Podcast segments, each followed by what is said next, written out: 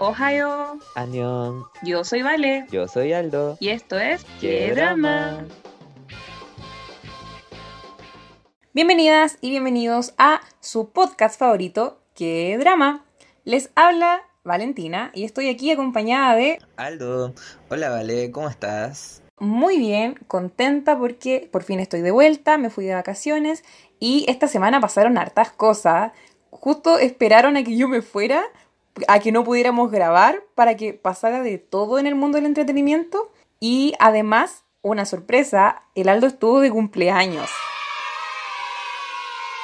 Sí, estuve cumpleaños la semana que pasó y igual fue chistoso porque la Vale me mandó un regalo cumpleaños y yo había estado muy estresado por la pega, así que me pasó que mi mamá me fue a buscar en la mañana para decirme que alguien me buscaba y creí que era mi jefe.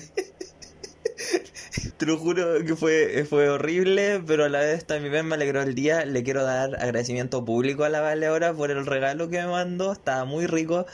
Y eso. ¿Y tus vacaciones qué tal estuvieron?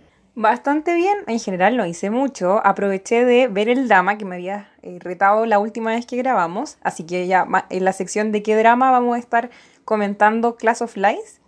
Pero antes de pasar a eso, tenemos que llegar a la sección de ¿qué pasó? porque esta fue una semana de noticias. Esperaron que me fuera de vacaciones, que no tuviera internet, para soltar la bomba en noticias, en comebacks, en drama principalmente del mundo del entretenimiento, así que yo creo que deberíamos pasar al tiro esa sección, porque si no, este capítulo nos va a quedar larguísimo, así que ¿te parece que comencemos?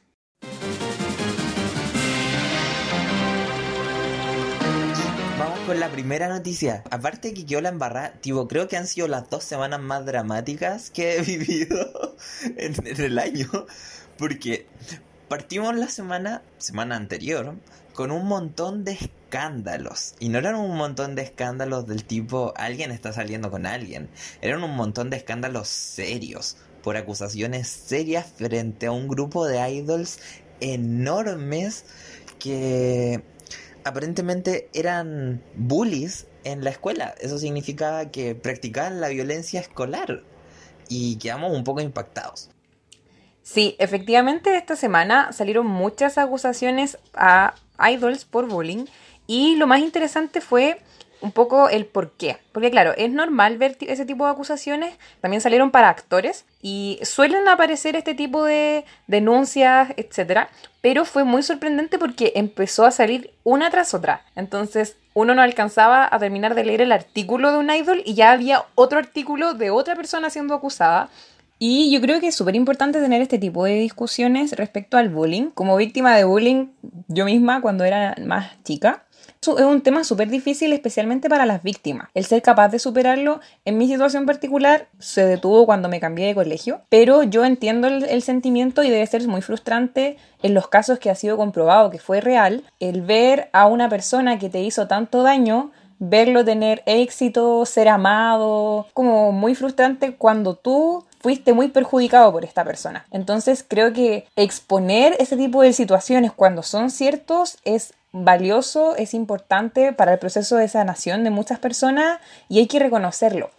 Pero sí se presentan otro tipo de fenómenos, especialmente al ser eh, personalidades públicas, que es que, por ejemplo, se puede prestar para acusaciones falsas, que es lo que ha pasado muchas veces. Eh, hace poco leí la noticia de un actor que había sido acusado por bullying, fue cancelado y posteriormente cuando la empresa hizo una demanda por estos rumores, eh, resultó ser una persona siete años mayor que nunca en la vida había conocido al actor, pero quería difamarlo.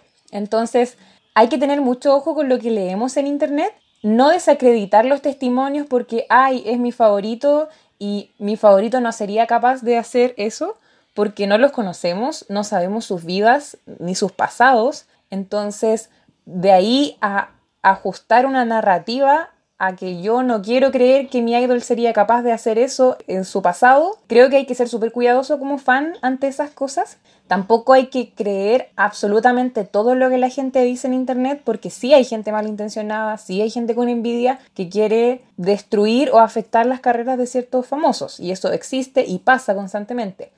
Pero no porque ocurran esos casos, vamos a decir que todas las acusaciones son mentiras. Hay que ser súper cautelosos con estas cosas y lo que ha ocurrido, especialmente en los casos de Hyunjin, Sujin y Mingyuk, los temas por los que se les acusan son bastante distintos. Hyunjin es un tema de agresividad, un tema de violencia hacia sus compañeros. Sujin es un tema de casi como ser acusada de delincuente juvenil porque se le dijo que eh, fumaba, que montaba motocicletas, que le robaba el uniforme a los compañeros, etc.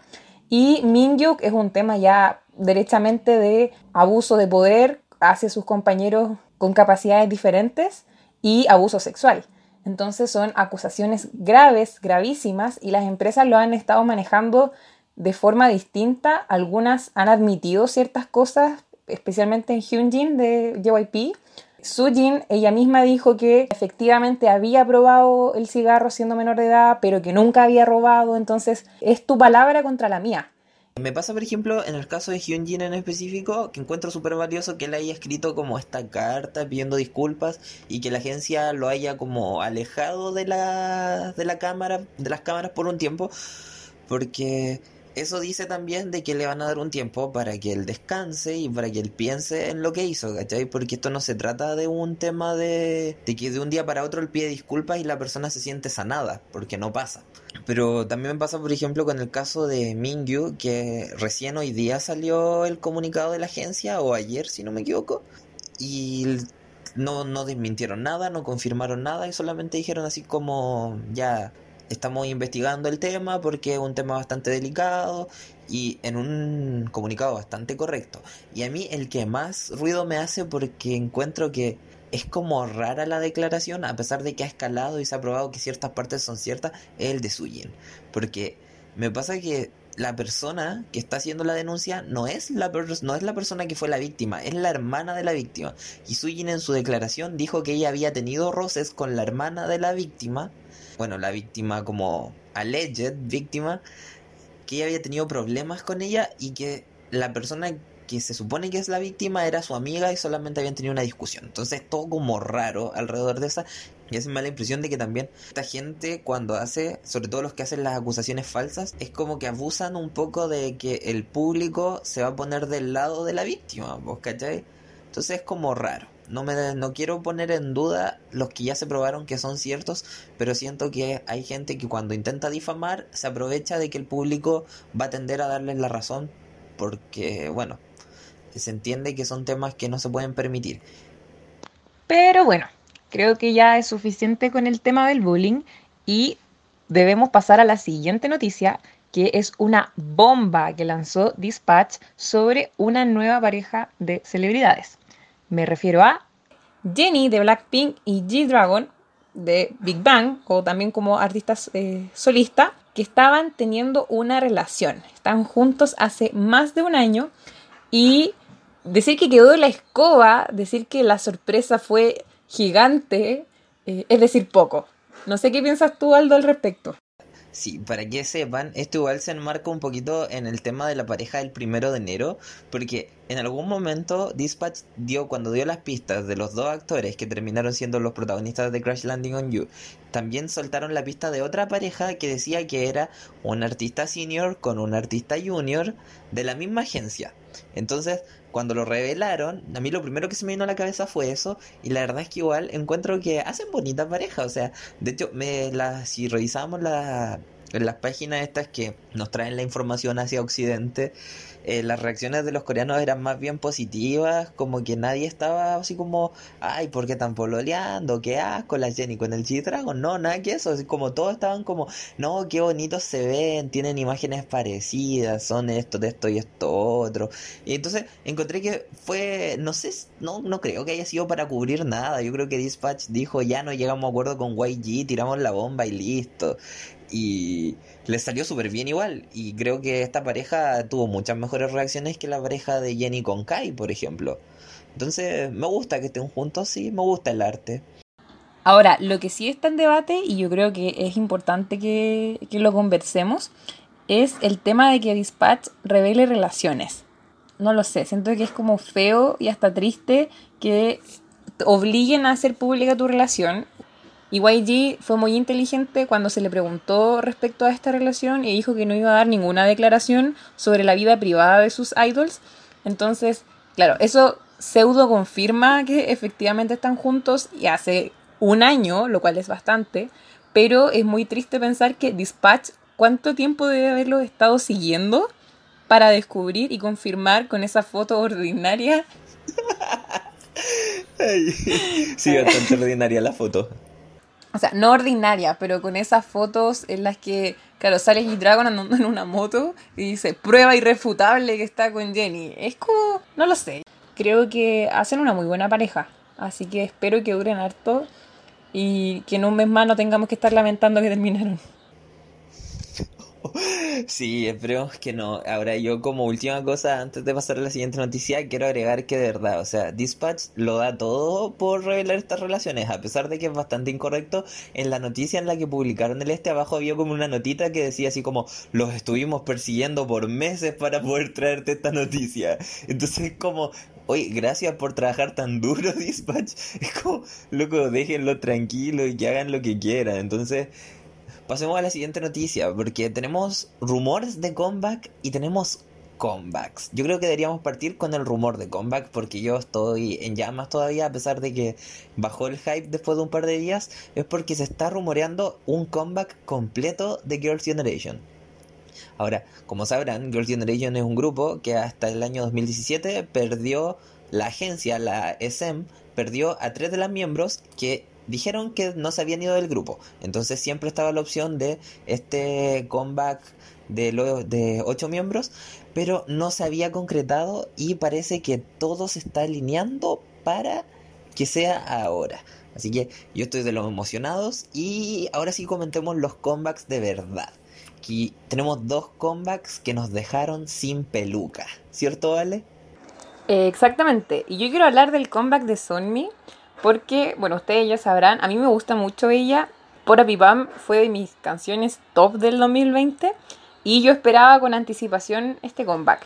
Y debo decir, que lo mismo que le dije a Aldo cuando lo vi, la canción no es mi canción predilecta de ella. Siento que en ese sentido tiene otras canciones mejores pero el video y el baile, y especialmente el baile, como dijo el Aldo, o sea, se me cayó la peluca de payaso al verla brillar y lucirse con esa coreografía. La canción se llama Tail y la coreografía ocupa como una cola, es que es maravilloso, no tengo palabras para describirlo. Sí, o sea, yo cuando lo vi también quedé así loquísimo porque el baile estaba bonito, el video, me fijé que tenía algunas pifias el video como en postproducción, tipo en una parte se le olvidó borrarle como el borde de la peluca y el video tiene como un primer plano de ella y se le ve como la parte de la peluca, así que Sonmi también estuvo en riesgo de que se le cayera la peluca durante su propio video musical.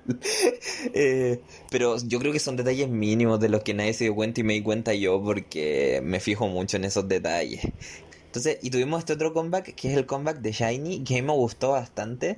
El disco en sí está súper bueno. Estoy súper triste porque no me lo alcancé a comprar en físico. Pero nada, estoy esperando que haya más canciones de Shiny este año, aunque sean solistas. Por favor, Sem, no nos dejes muriéndonos de hambre. Y eso, pasemos a otro artista de la SM que también nos dio noticia esta semana. Eh, exactamente. Chanyeol de EXO volvió después de un hiatus largo de silencio para sus fans a dar una disculpa por la situación, los rumores que había enfrentado el año pasado y cuando las fans estaban contentas, felices porque por fin habían escuchado a su amado idol, llega con la noticia que se va a estar enlistando las próximas semanas. Así que devastados no sé qué piensas tú, Aldo. Bueno, yo creo que después del escándalo que tuvo Chanyol con el tema de la tipa esta que subía pruebas de que era su novia y ella en ninguna y no salía ella en ninguna foto. Eh, y lo mandaron al sótano y todo creo que esto fue como el momento de decirles como ya Chanjol, despídete de la gente porque te vaya al servicio ahora a la mala, ¿cachai? Porque mandarlo al servicio instant eh, o sea, apenas pasó la, el escándalo, hubiese sido muy como mal movimiento por parte de la agencia, así que yo creo que, le, que lo mandaron al sótano un tiempo y después fue como ya Chanjol, despídete de la gente, te nos vas. Y igual es triste, porque eh, yo creo que él todavía tenía algo que entregar antes de irse al servicio. Ahora también un par de miembros de EXO, como fue Dio, ya salieron del servicio. El grupo va a seguir esperando que estén todos para hacer comeback. Así que espero que pasen pronto sus dos años. Y espero que pase pronto el año que queda para que vuelva Sujo. Y yo creo que esto ya es lo último. Lo último fue un breaking news, tipo, se salió la noticia dos horas antes de que grabáramos este capítulo y por poco nos la perdemos. Y es que estamos impactadísimos, indignadísimos, furiosos, porque se borró aproximadamente el 60% del contenido K-Pop de Spotify. Exactamente. ¿Y por qué? Porque este mes Spotify debutó en Corea. Para quienes no sabían, la plataforma Spotify, por donde probablemente la mayoría de ustedes nos esté escuchando en este momento, tenía presencia en casi todo el mundo, menos en Corea del Sur, principalmente porque Corea privilegiaba su mercado local. Sin embargo, este mes Spotify llegó a Corea y se convirtió en la competencia. Y la empresa Kakao M, que es una está relacionada con la plataforma Melon, que es una plataforma de música coreana, dijo, "Perfecto, llega Spotify, llega la competencia, entonces voy a retirar todas mis canciones, que como dice el Aldo son muchas canciones de K-pop, del catálogo de Spotify." Eso iba a ser a nivel local en Corea. Y ahora, hoy día, apareció que se empezaron a eliminar de, a nivel internacional las canciones de muchos grupos conocidos, tales como Seventeen, Monsta X, IU, Hyuna, Different, y el Aldo murió cuando supo esto, Luna, The Voice, ¿quién más? Mamamoo, G-Idol, eh, bueno, un montón de grupos famosos y no tan famosos. Muchos, tipo, no hubo agencia prácticamente que se salvara de perder canciones de sus artistas en Spotify. Y esto es una, creo yo que es una pésima movida por parte de Kakao M, porque no solo le está dando una patada a, como a Spotify, sino que también le está dando una patada al Hallyu en general, ¿cachai? Porque, tipo, Spotify era una de las principales plataformas que se usan como a nivel mundial fuera de Corea para escuchar música y de ahí también salían hartas cosas, o sea, llegaba como la música K-pop a Chile o al mundo, ¿cachai? Entonces, si ya no la podemos escuchar, efectivamente vamos a, o vamos a empezar a usar otras plataformas, pero no en todas las plataformas está toda la música disponible. Entonces, es como, como que llegamos a esta cuestión que, que pasa con el J-pop que quedé muy traumado con eso, lo siento. Que porque hay una limitación, ahora la música de jazz está, o sea, está limitada y no se puede escuchar afuera y siento que si Kakao no resuelve esto, vamos a llegar a lo mismo donde el K-pop va a estar segregado y si no, no va a llegar directamente acá porque ellos no quieren pasárselo a una plataforma internacional que lo lleva al resto del mundo es Noticia en Desarrollo. Cualquier cosa, síganos en nuestro Instagram, arroba que drama podcast. Vamos a estar publicando absolutamente todo respecto a esta noticia porque estamos tristes y destruidos porque nuestros favoritos ya no están en Spotify. Así que con eso quedamos con las noticias de esta semana y yo creo que es momento de pasar a nuestra siguiente sección.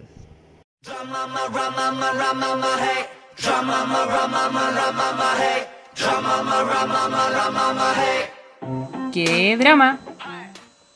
Y esta semana me toca a mí. Voy a hablar, voy a comentar el drama que, si ustedes no recuerdan, van a tener que escuchar nuestros capítulos anteriores. El Aldo me retó a ver Class of Lies, que es un drama coreano del año 2019. Y tengo que dar mi opinión. Es brígido. Brígido. Para quien no conozca lo que significa la palabra brígido, es impactante, es atrapante, nada que decir, o sea, estoy... Eh, estuve mucho tiempo después de haberlo terminado pensando en el final, pensando en las cosas que pasaron. Y bueno, para resumir un poco, Class of Lies es el caso de un asesinato que ocurre en un colegio en el que los alumnos saben más de lo que aparentan y un abogado que producto de este caso en el que él tiene que defender al acusado del homicidio eh, lo pierde todo.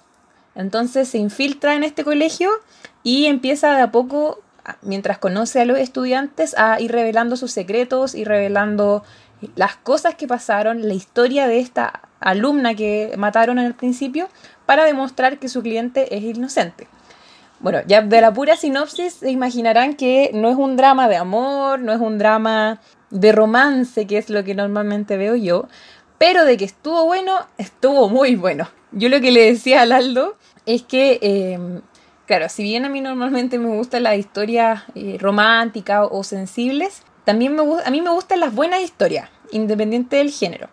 Entonces, esta historia es súper atrapante eh, en el sentido de que todos los personajes esconden algo y todos los personajes tienen características que los hacen que los hacen redondos, como en la personalidad.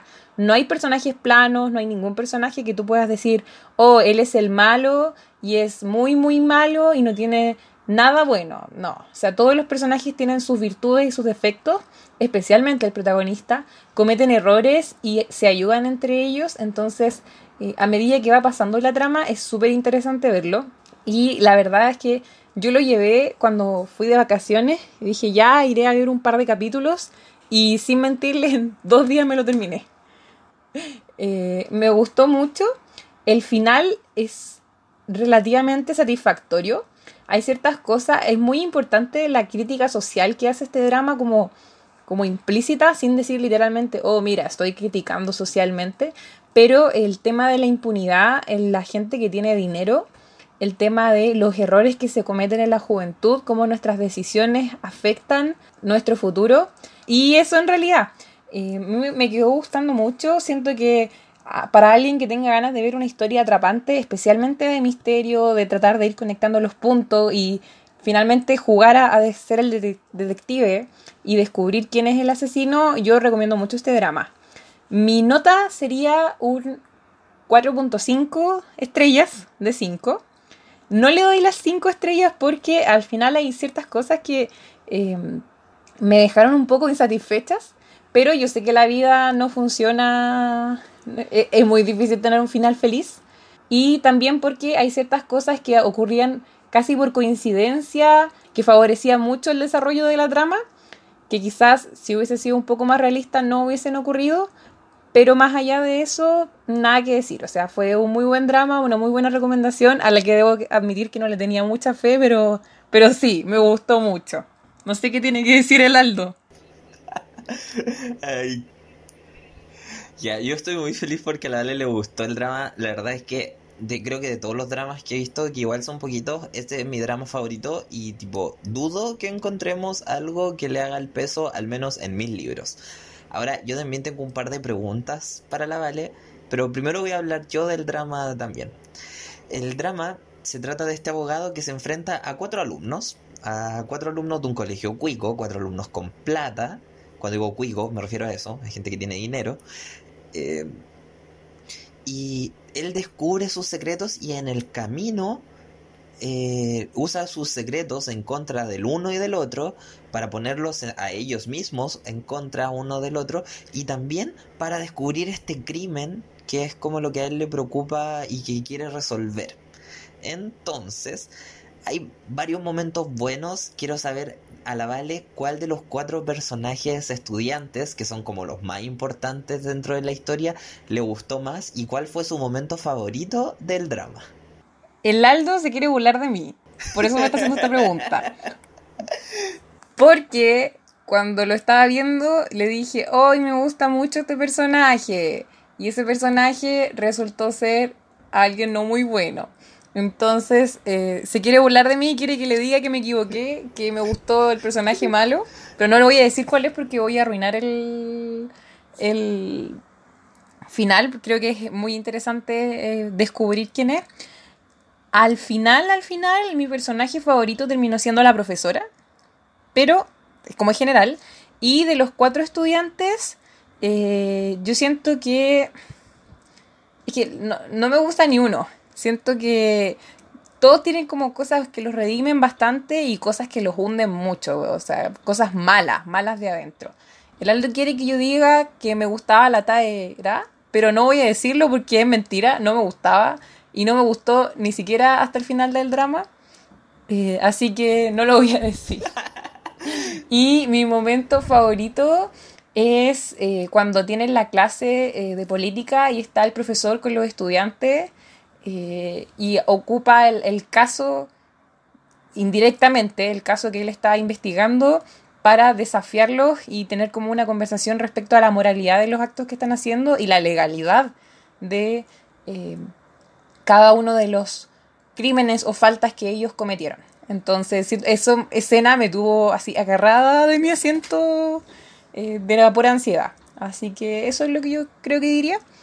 Y creo que hasta eso no más porque no nos vamos a extender mucho. Sí, es que estuvimos como 20 minutos hablando de bullying, entonces hay que seguir. Y, y eso nomás, y yo creo que es suficiente con el tema porque también es un drama en que se habla mucho de bullying y con la noticia que ya dijimos de bullying, demasiado bullying para un solo capítulo. Así que, ¿te parece que lo dejemos hasta acá? Sí, así que todas las personas que no dieron, tuvieron la oportunidad de ver Class of Lies en las últimas dos semanas o si se vienen recién uniendo a nuestro público y quieren y les interesa lo que les estamos contando, vayan a verlo, están estrenos dramas y nos vamos a nuestra última sección, que somos un par de dispersos y no dijimos sobre qué íbamos a hablar en este capítulo. Y para el tema del día de hoy vamos a subirnos al tren del recuerdo y vamos a hablar de animes viejitos. Animes que nos marcaron, animes de la infancia. Ese es el tema de hoy. Y bueno, antes de, comenzar, porque en realidad vamos a compartir historias de los animes clásicos que vimos, especialmente en la televisión, queremos hacer una diferencia entre el anime que ya nosotros un poco más grande buscábamos en internet y vamos a hablar específicamente de aquellos que pasaban en la tele, en Chilevisión, en el Etcétera TV. ¿Qué otro canal? En Cartoon Network. Cartoon Network también.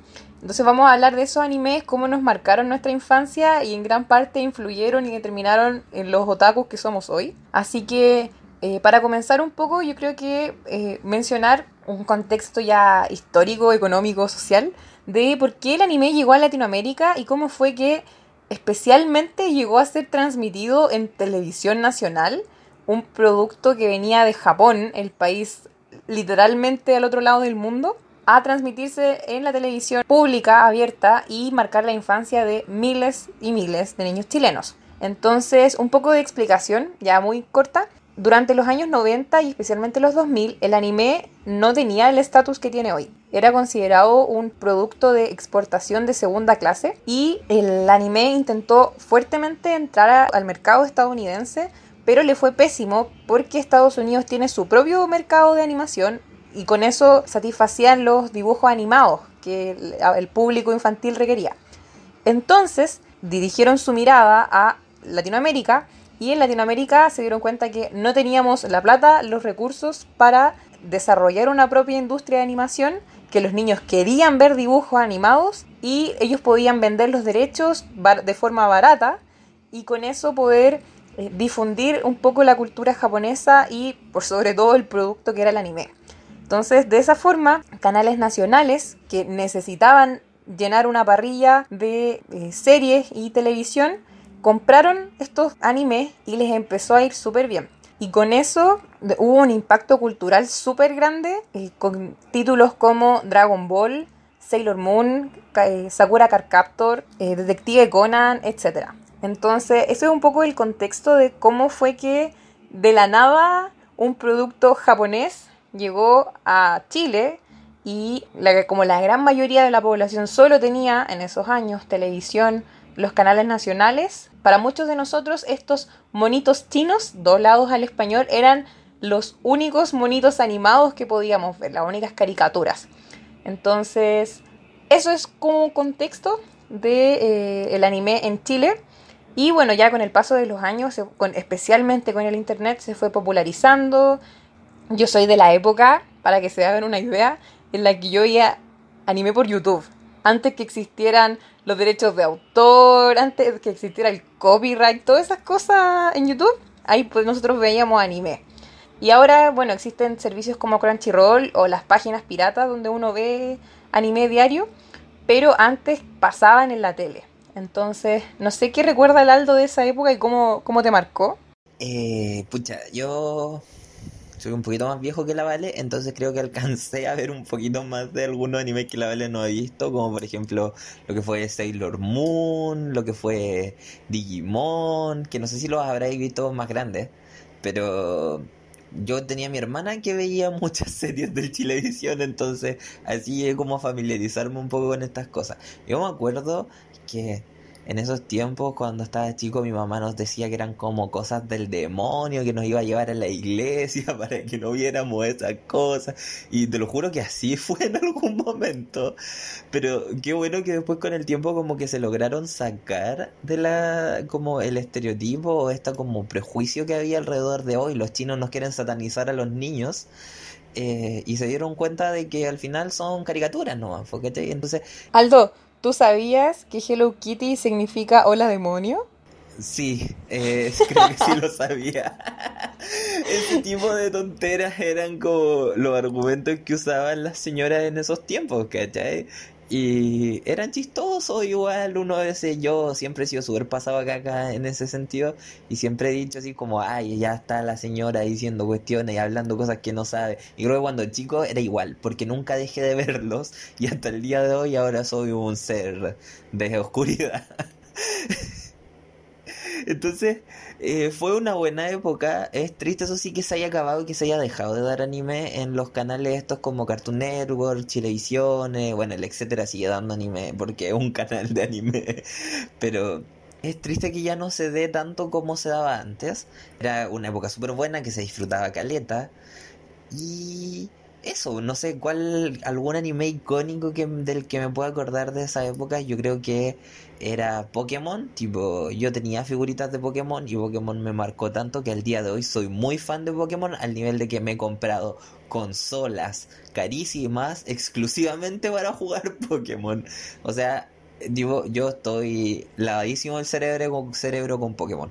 También tengo los recuerdos de ver Dragon Ball Z con mi papá. Así, tipo, yo salía del almuerzo en el colegio y llegaba a la casa a ver Dragon Ball Z. Y veía Dragon Ball Z en la tele así porque era entretenidísimo y era el panorama de la tarde. Lo mismo con otros animes que ya los, los vi un poquito más grandes, como por ejemplo Yu-Gi-Oh! Cazador X había otro que me gustaba harto que se llamaba Nube. No, es el único recuerdo que tengo de ese anime, pero creo que quiero verlo de nuevo. Y no sé, no sé qué más, cuáles son tus recuerdos alrededor del anime, ¿vale?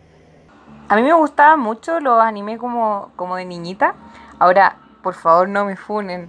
Nunca vi Sailor Moon, ni tampoco vi Sakura Card Captor. Y tiene que ver con la edad. Principalmente, como decía el Aldo, el Aldo es dos años mayor que yo. Y quizá eso no, suena como una gran diferencia de edad, pero cuando tú tienes, no sé, 6 años y el otro tiene 8 años, eh, sí una diferencia importante y especialmente con el tipo de series que dan. Entonces yo veía un poco más series infantiles, infantiles, más que eh, series un poco más grandes.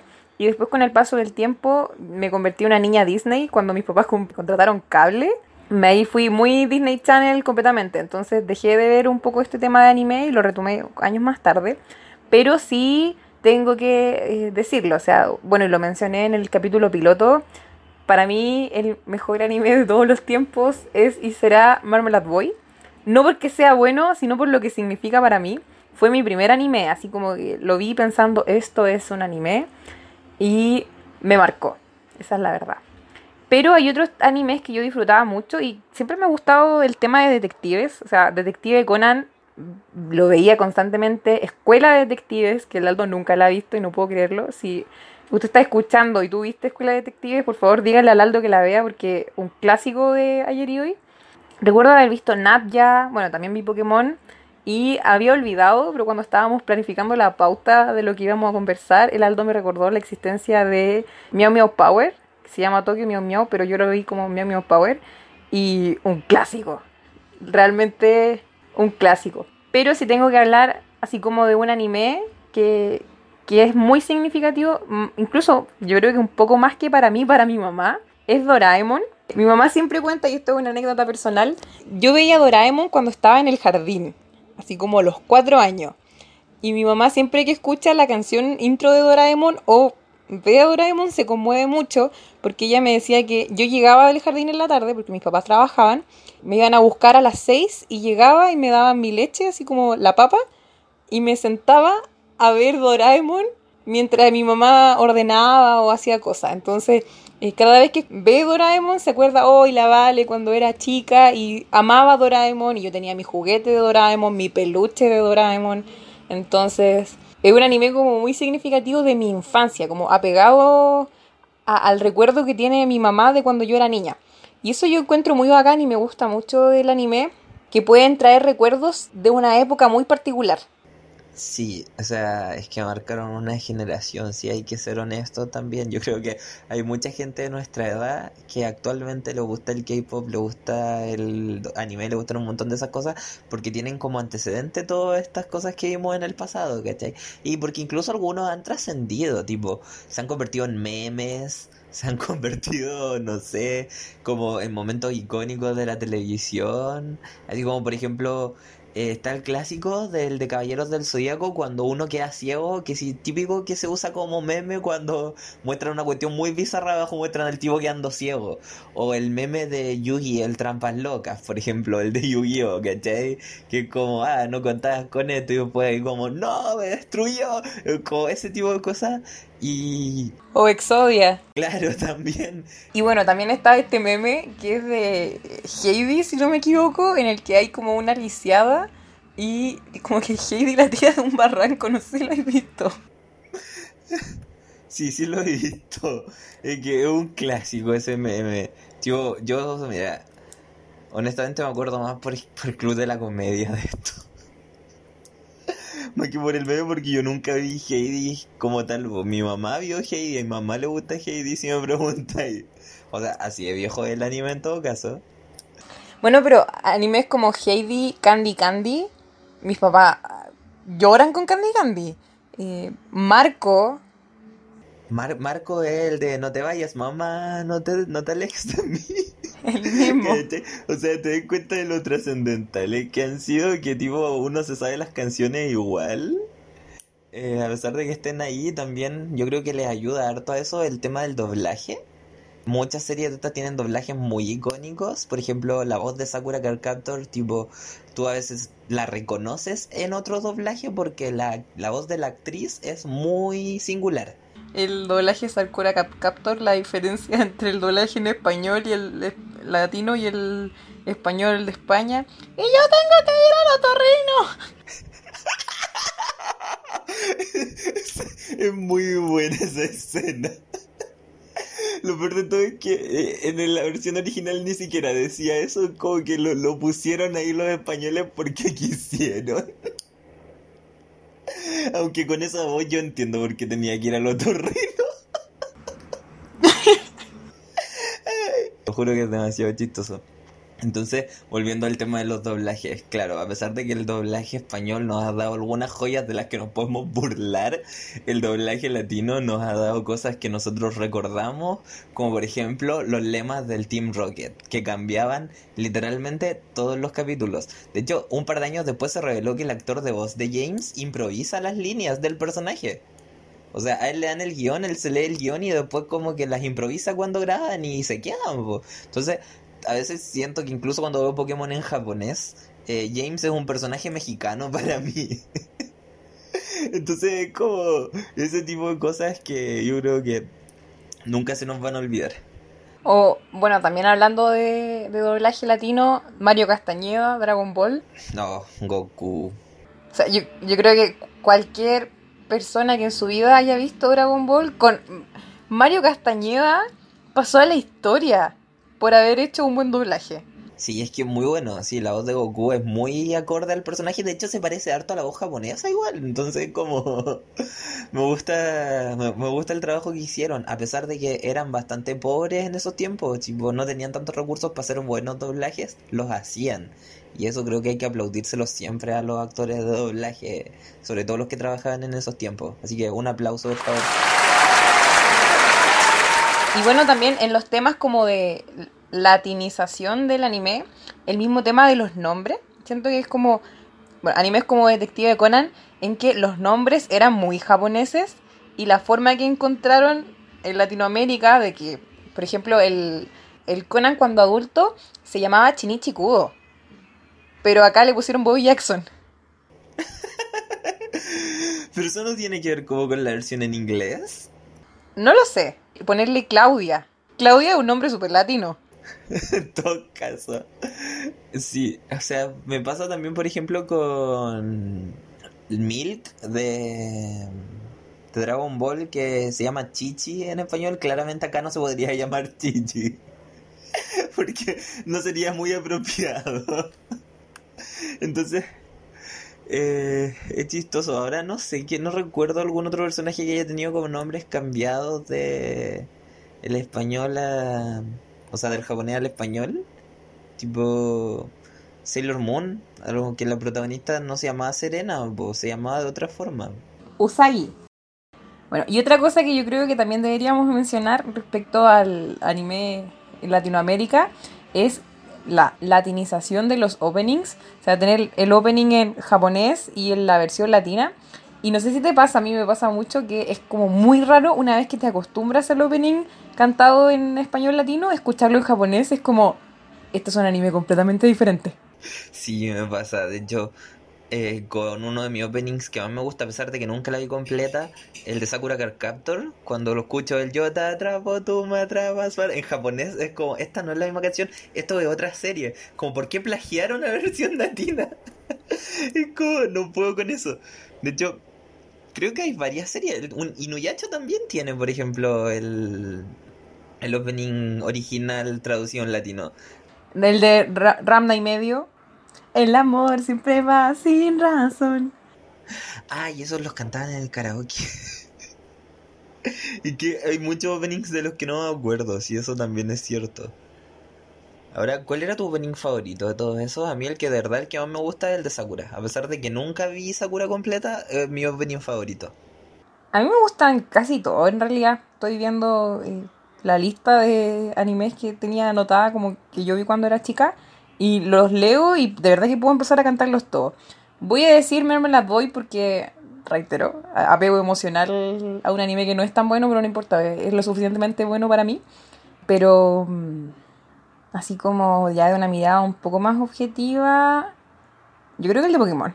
¿Sabéis qué otro opening que siempre me acuerdo y que me gusta mucho? El de Arale me acuerdo el coro era como, ¿qué cosas van a pasar? Quiero yo saber. En la, la pingüino nos vamos a encontrar. Ah, ya sé cuál es, pero es que no sabía que se llamaba Arale, el Doctor Slump. Tampoco lo vi. Este silencio porque estoy en shock. No puedo creer que nunca viste Arale. ¿Me perdonas? No, no te perdono. Es que cómo no me... Pero si lo dan en el televisión era maravilloso, era súper chistosa. A me da risa porque era como absurdo. Arale siempre hacía como cosas que nadie creía que una niñita de 5 años podía hacer. Entonces no sé. A veces no sé, como que habían problemas en la ciudad y los resolvía Arale como con una patada, ¿cachai? Entonces era, era absurdo, pero lo hacía todo, era maravilloso. Ah, ya. Y yo creo que como ya estamos ahí al tope con el tiempo, deberíamos pasar a, la última cosa que teníamos conversada y es que nos vamos a recomendar un anime para conversar en la próxima vez que hagamos la sección ¿Qué drama? Ahora va a ser ¿Qué anime? ¿Qué anime? Eh, sí, así que parte tú o parto yo, vale. Eh, parte tú, yo quiero terminar con la mejor recomendación que has escuchado en tu vida. Ya, yo voy a partir recomendando un anime, un anime del año 2017 que yo creo que es muy freak porque fue un meme bien famoso ese año y mucha gente lo reconocerá por él.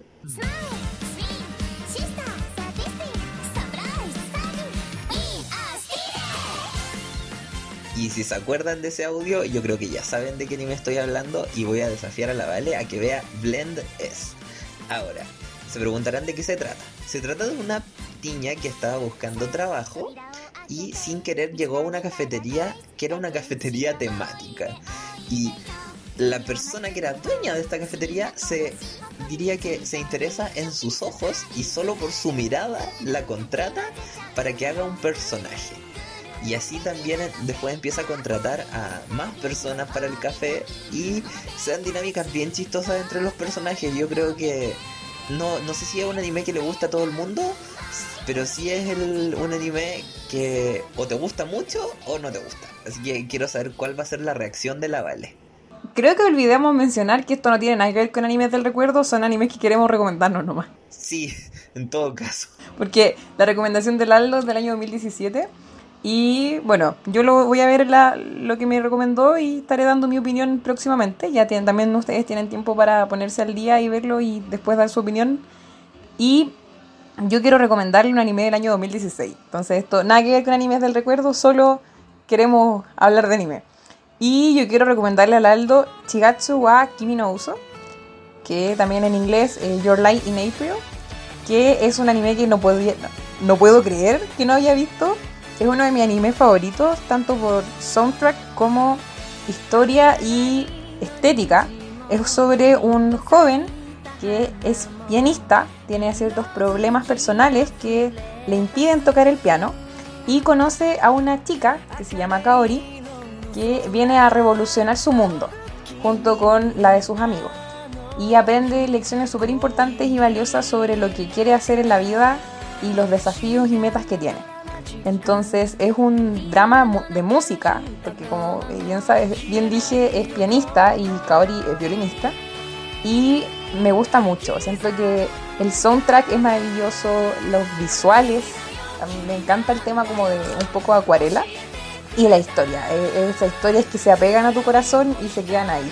Así que yo se lo recomiendo a Aldo y espero que si alguien acá ya lo vio, no le spoilee porque la idea es poder vivirlo completamente y si no lo ha visto todavía, tiene tiempo de aquí hasta nuestro próximo capítulo que vamos a estar comentando los animes que nos acabamos de recomendar. Y ya para cerrar, vamos a aceptar nuestros desafíos, desafío aceptado. Así que eso sería por el capítulo de hoy. Muchas gracias si llegaron a este punto. Les agradecemos de todo corazón recuerden seguirnos en nuestras redes sociales. Si quieren pedirnos algo, que leamos algún comentario, nos pueden escribir. Estamos constantemente leyendo y publicando noticias en las historias, así que nos pueden seguir. Y nos estamos viendo en el próximo capítulo. Chao. Chao.